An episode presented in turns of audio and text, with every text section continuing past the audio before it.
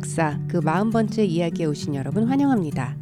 이 팟캐스트는 오리지널 팟캐스트 케빈 스트라우드의 The History of English의 한국어 번역판이며 저는 여러분의 호스트 캐리입니다.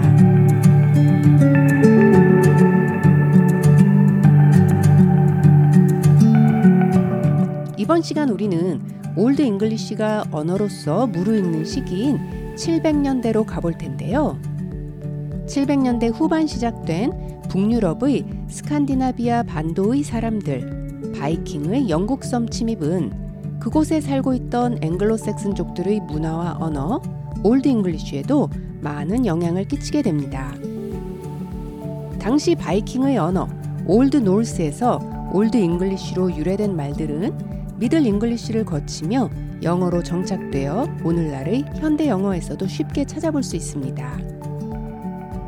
이러한 바이킹족의 언어 Old Norse를 시작으로 1066년 Norman French의 침입을 겪으며 Old English는 그 본래의 모습을 많이 잃어버리고 Middle English, 즉 현대 영어의 전신이라고 할 수 있는 Middle English로 변모하게 되는 것이죠.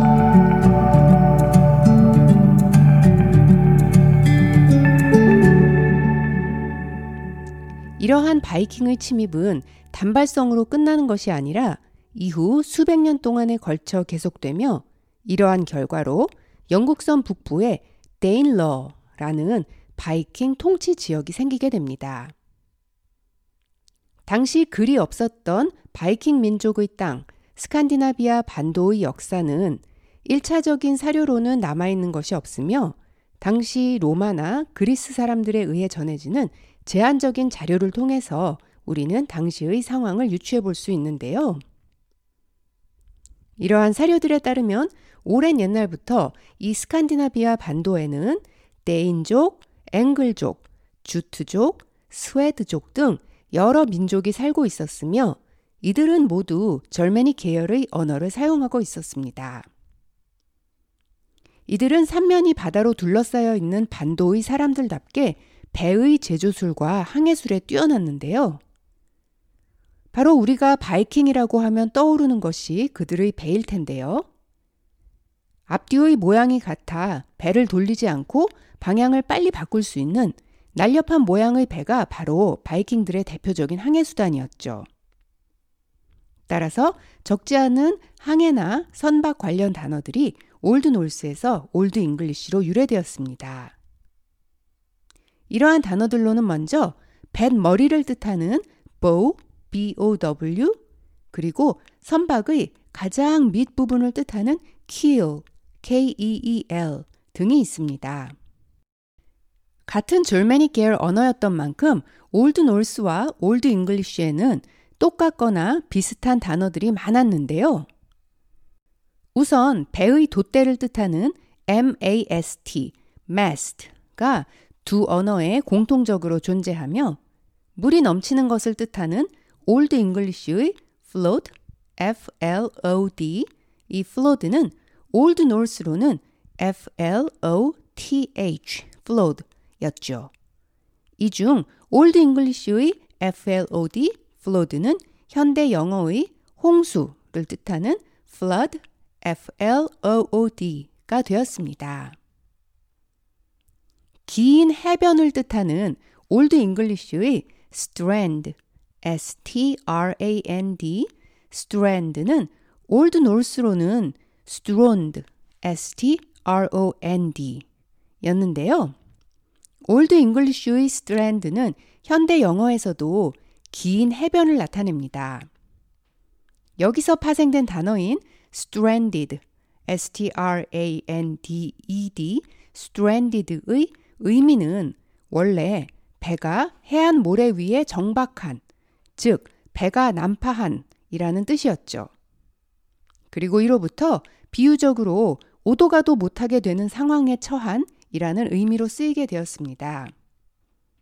따라서 현대 영어에서 stranded 라고 함은 단순히 배가 난파한 상황이 아닌 난처한 상황에 처한 곤란한 상황이라는 뜻으로 쓰이게 되었죠.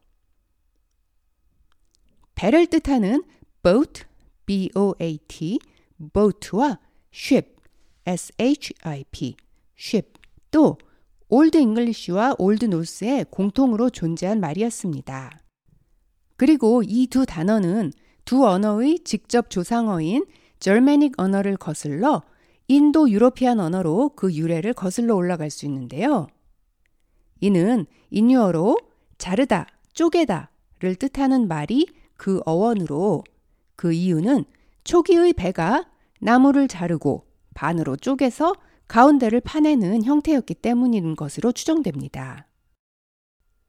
이 자르다, 쪼개다라는 인유어에서 유래한 또 다른 말로는 무엇인가를 빨리 내리치다 라는 뜻의 bolt, b-o-l-t 그리고 동물이 먹잇감을 덥석 무는 동작에서 유래한 물다, bite, b-i-t-e 그리고 물고기를 잡으려면 미끼를 던지고 물고기가 이를 물어야 하겠죠? 이러한 의미의 미끼, bait, b-a-i-t, bait가 있겠습니다. 이 bait는 Old Norse 말이었으며 Old English로는 미끼를 bat, bat이라고 했는데요. 점차 Old Norse의 bait가 Old English의 bat을 대신해서 쓰이게 되었습니다. 그리고 동물은 아니지만 곤충들도 bite, 즉 무는 것에 능하죠. 그 중 하나인 딱정벌레를 뜻하는 beetle, b-e-e-t-l-e, 이 beetle이라는 단어, 그리고 물었는데 맛이 없으면 맛이 쓰다, bitter, b-i-t-t-e-r, bitter라고 말할 수 있겠죠. 이 맛이 쓴 bitter, 딱정벌레, beetle 또한 인유어로 자르다, 쪼개다를 뜻하는 말에서 나왔습니다. 정리하자면 물다, bite, 맛있은, bitter, 딱정벌레, beetle, 미끼, bait, 내리치다, bolt, 그리고 보트, boat는 모두 동조어, cognite이 되겠습니다. 그렇다면 배를 뜻하는 또 다른 단어 ship, ship, ship은 어떤 경로로 우리에게 전해진 것일까요? 이는 절메닉 단어 skipham에서 파생된 말인데요. skipham의 스펠링은 skipam이고요. 현대 영어의 소형 보트, 작은 보트를 뜻하는 skiff, skiff, 이 skiff나 배의 우두머리, 선장을 뜻하는 skipper, skipper 또한 이 germanic 단어 skipham에서 유래되었습니다. 이 skipam은 Old Norse에서는 skip, skip, 그리고 Old English는 Germanic 단어 skipam의 k sound가 sh sound로 변하여 ship이 된 것입니다. 이처럼 영어에는 Old Norse에서 유래한 말들이 많이 있는데요. 그런데 Old Norse와 Old English와의 관계는 이로부터 수백 년 후 1066년 Old English로 들어온 French와의 관계와는 조금 양상이 달랐습니다. Old Norse와 Old English는 두 언어가 모두 Germanic 언어를 직접 조상으로 하는지라 서로의 말이 많이 비슷했죠. 따라서 Old Norse에서 전래가 되었다고 해도 비슷한 두 단어를 계속 쓸 이유가 없었기에 어느 시점에 Old English의 말이든 Old Norse의 말이든 하나의 표현을 선택하게 되었습니다. 방금 예로 들어본 미끼라는 뜻의 Old Norse, bait 그리고 Old English의 똑같은 표현 bat이 결국에는 Old Norse의 bait로 정착하게 된 것처럼 말이죠. 하지만 French는 Romance 언어가 조상어로서 Old English와는 그 발음도 모습도 완전히 달랐습니다. 이러한 연유로 Old English로 들어온 French 단어들은 원형 그대로 남아 Old English의 어휘를 더욱 풍부하게 해주는 역할을 했습니다. 결혼을 뜻하는 Old English의 weddung 이것과 같은 뜻의 French marriage처럼 말이죠. 여기서 물론 weddung은 wedding으로 변하여 현대 영어에서는 결혼식이라는 뜻으로 쓰이고 있습니다. 이제 바이킹의 영국섬 침입이 본격화되기 전 700년대 중반의 스칸디나비아 반도의 상황을 정리해 보겠습니다.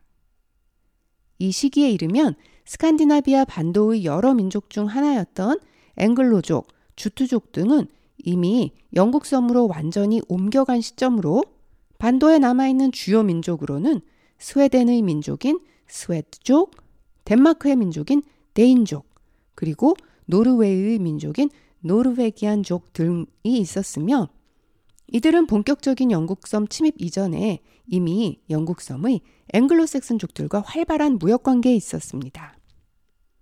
지리적 언어적으로 가까웠던 이점이 있었기 때문이죠.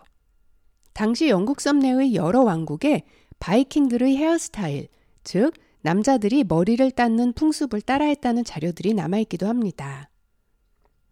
이러한 헤어스타일은 당시에는 남자다움, 강함의 상징으로 간주되었습니다. 이렇듯 무역을 통해 비교적 우호적인 관계였던 바이킹들의 영국섬 침입을 불러일으킨 주요 원인은 당시 영국섬 내의 수많은 수도원들이었습니다.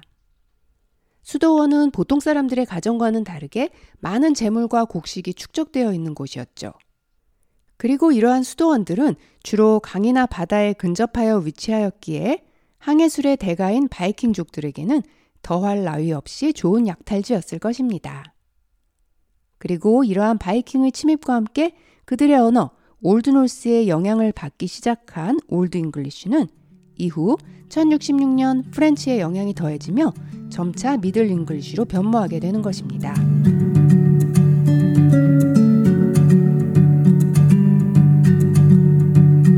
다음 시간에는 Old English 문학의 최고봉이라 여겨지는 베오울프에 관해 이야기를 해볼 텐데요.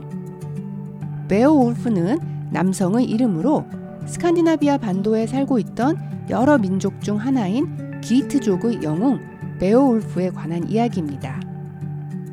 이 기트족은 당시 스칸디나비아 반도의 한 부족으로 추정되며 지금은 역사에서 사라진 민족으로 학자들 간의 그 유래와 정황에 관한 주장이 엇갈립니다. 하지만 모든 상황을 종합해 볼 때 이 기트족은 스칸디나비아 반도의 남부에 살고 있다가 스웨드족의 침입을 받게 되어 고향에서 쫓겨나게 되었던 것 같습니다. 이에 따라 서사시 베오울프의 배경은 현대의 덴마크 지역, 즉 현대 스웨덴의 남쪽 지방이며 내용은 기트족의 영웅이었던 베오울프가 자신의 고향으로 돌아가기 위한 힘든 여정을 담고 있습니다. 다음 시간에 이 서사시를 둘러싼 전설과 신화에 대해 좀 더 자세히 살펴보도록 할게요. 그럼 지금까지 청취해주신 여러분 감사합니다. 다음 시간까지 안녕히 계세요.